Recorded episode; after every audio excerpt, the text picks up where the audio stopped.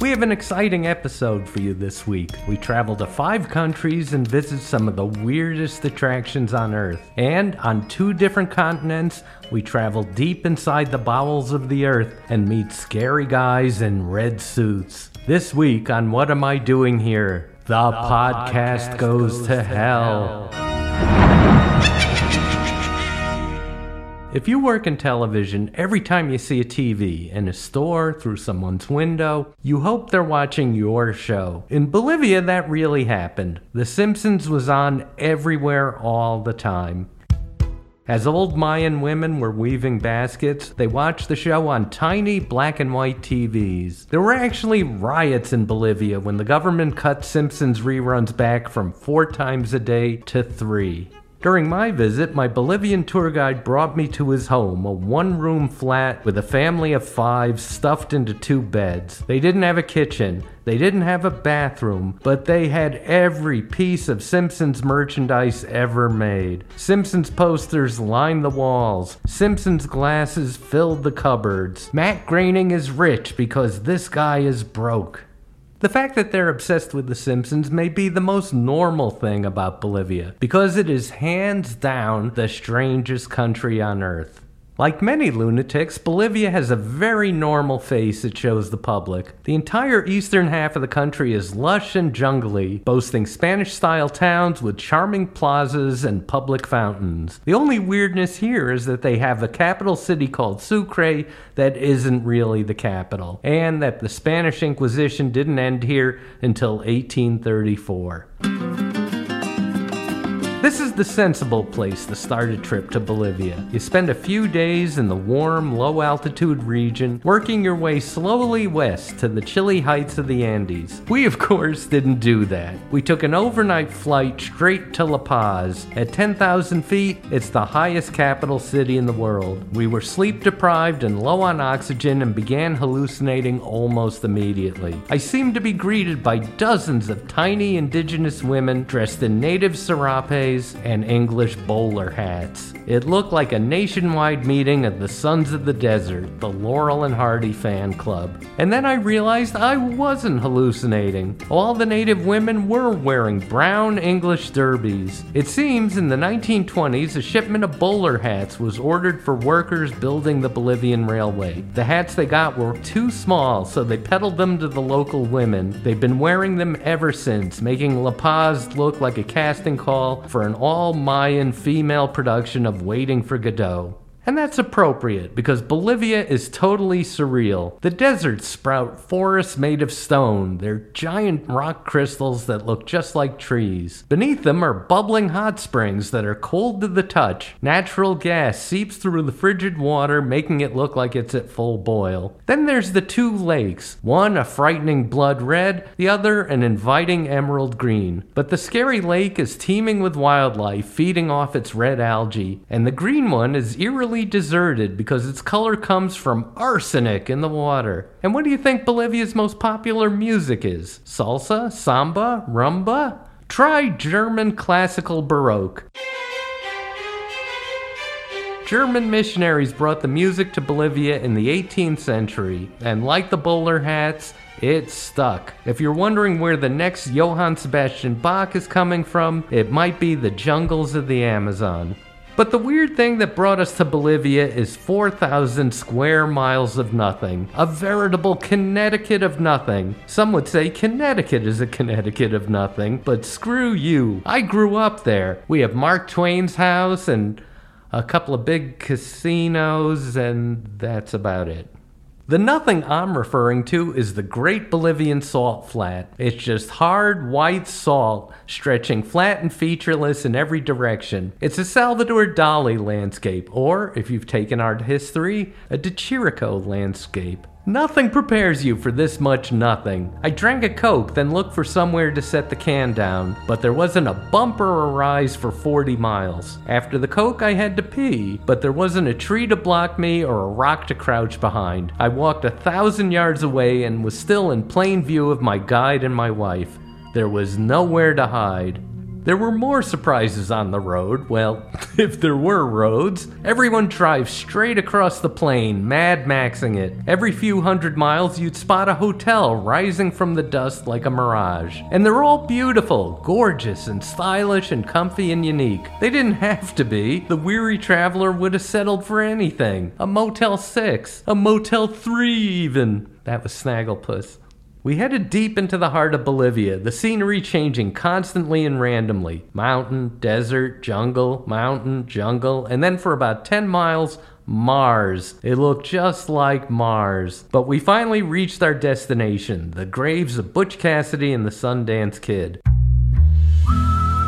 If you remember the film, or you know actual history, Butch and Sundance fled America for Bolivia, where they were gunned down by the Bolivian army. They were laid to rest in a tiny cemetery, unremembered and unvisited. It's in a small town in the middle of nowhere. Actually, it's a mining camp where a hundred families lived in company housing. We'd heard the town had a Butch and Sundance museum, so we had the sheriff open it up. This is the same guy who unlocked the cemetery for us. Being sheriff means you have all the keys.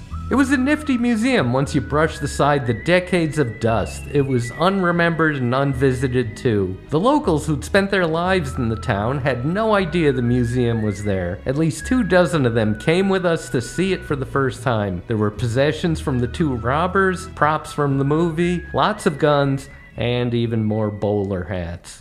But now we come to the weirdest encounter in this weird trip to this weird country. We went to the mountain of Potosi, in the city of Potosi, in the municipality of Potosi. It's as close to a mountain of pure silver as you'll find anywhere outside a fairy tale. At one point, sixty percent of the Earth's silver production came out of Potosi. It made Bolivia rich and independent. It's the reason Bolivia is its own country and not some salty part of Peru. Need proof? Bolivia put a picture of the mountain front and center on their flag. Silver has been pulled out of the mountain for five hundred years, and there's plenty left. That's why there are still independent miners working in Potosi, digging in all directions, turning it into a human ant farm. It's dangerous work. It's estimated that over the centuries, eight hundred thousand miners have died inside the mountain. My wife was trying to make it eight hundred thousand two.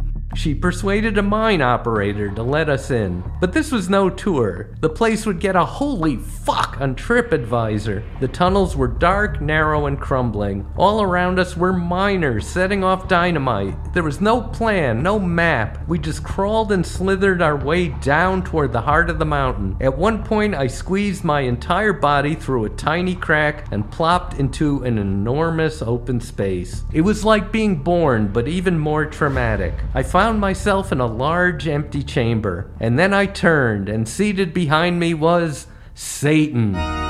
Satan! Satan! It was an eight-foot-tall sculpture of Satan, seated on a throne. It was crude, roughly carved and painted, but it made an impact. It had large red pointy ears, and a larger, redder, even pointier erection. Yes, Satan had a boner. He was surrounded by packs of cigarettes and many bottles of liquor, gifts from indigenous miners. Every morning they take a shot of grain alcohol with Satan, asking him to keep them safe during the workday ahead. At the end of the day, they do more shots with Satan as a way of saying, "Thanks for not killing me." Because I had no idea how to get out of there, I did the same. I drank an airline bottle of booze with Satan and asked for his help. I did a second shot and asked them to get my wife out too. And we did make it back to the surface, bruised, scraped, and filthy. What can I say? Prayer works. How do I describe the countries of Scandinavia to you? Sweden, Denmark, Norway, and the other one. So vast, so beautiful, all very similar and yet distinctly different. They're like the four Baldwin brothers. Alec Baldwin, Billy Baldwin, Stephen Baldwin, and the other one. Like the Baldwins, the Scandinavian countries are all kind of handsome in exactly the same way. And like the Baldwins, these nations are just a bunch of white folks. Sweden is one of my favorite places, and Stockholm is the loveliest capital city on earth. Sweden is definitely Alec Baldwin. Rich, thriving, and versatile. Alec is an Oscar nominee, an Emmy winner. He does drama, he does comedy, but even when he's being funny, it's kind of serious, like he could punch you in the mouth at any moment. Sweden's like that too. That's why they give out all the Nobel Prizes except the Peace Prize. Peace looked at the Swedes and said, "Peace out. You can give this prize in Norway." Sweden did once have a brooding quality. It was said to have the world's highest suicide rate, but now it's fallen to number twenty-eight. Even America is beating it. U S A! U S A! Oh wait, that's a bad thing. Sweden was home to Ingmar Bergman, so just like Alec, it used to make great movies, but not so much anymore. Now it's the land of ABBA. It's fat and happy, just like you-know-who. Denmark is the Billy Baldwin of nations. Solid, contented, prosperous. They'd both impress us if we hadn't heard of Alec and Sweden. Billy gave us Backdraft and Flatliners. Denmark gave us Hans Christian Andersen and Tivoli Gardens, an amusement park that feels like Disneyland if they stopped maintaining it back in nineteen seventy-eight. Billy's been married to singer China Phillips for twenty-five years, so both Billy and Denmark have solid relations with China. Wow, that's a stretch. Stephen Baldwin is like Norway. You've heard of it, you know it's out there, you're just not sure what it does. Stephen made one great movie, The Usual Suspects, and one great D V D, Live in It, a Christian-themed skateboard video. Norway, too, has one great of everything. One great playwright, Ibsen. One great composer, Grieg. One great painter, Munch, who painted one great painting, The Scream. Munch knew he had a winner there, so he painted it four different times, then did it in pen and ink, and finally as a lithograph. The Scream is just like Scream, the movie. There's a couple of good ones and a bunch of bad sequels. Norway also has one great sculptor, Gustav Vigeland, but he's a doozy. If you've never heard of him, it's because he never allowed his work to leave the country. But Oslo's Frogner Park, and you gotta love that name. Oslo's Frogner Park has two hundred twelve Vigeland sculptures and a monolith with another one hundred twenty-one figures on it. They're all weird. It's hard to pick a favorite, but I'm gonna go with the fat naked guy being attacked by four flying babies. Finally, we come to Finland and Daniel Baldwin. Proof that not every country and not every Baldwin has to be great. You gotta feel for them because they both had long struggles. One with cocaine, the other with Russia. I won't say which has what problem, but in nineteen ninety-eight, Daniel was busted for running naked through the Plaza Hotel shouting, "Baldwin!" Similarly, Finland shouts, "Finlandia!" It's a symphonic piece of bombast by Sibelius. It's their one great cultural export. Finland is a lovely green place, but there's not much to it. We booked a city tour of the capital, Helsinki, and one of the highlights was stopping at the river to watch women beat carpets. But Finland has one attraction that even outweirds Frogner Park. I can't believe it exists, even after I visited it. There's a hollowed-out mountain above the Arctic Circle built to serve as a fallout shelter in case there's another Chernobyl-type disaster. But the Finns hated to see it sitting empty, so they took this huge underground bunker, accessible only by a one hundred fifty foot long corridor, and they turned it into a Christmas village. There's ice sculptures, a carousel, a kiddie coaster, and piped-in Christmas music. And at the heart of it all, I saw Santa. Santa! Santa!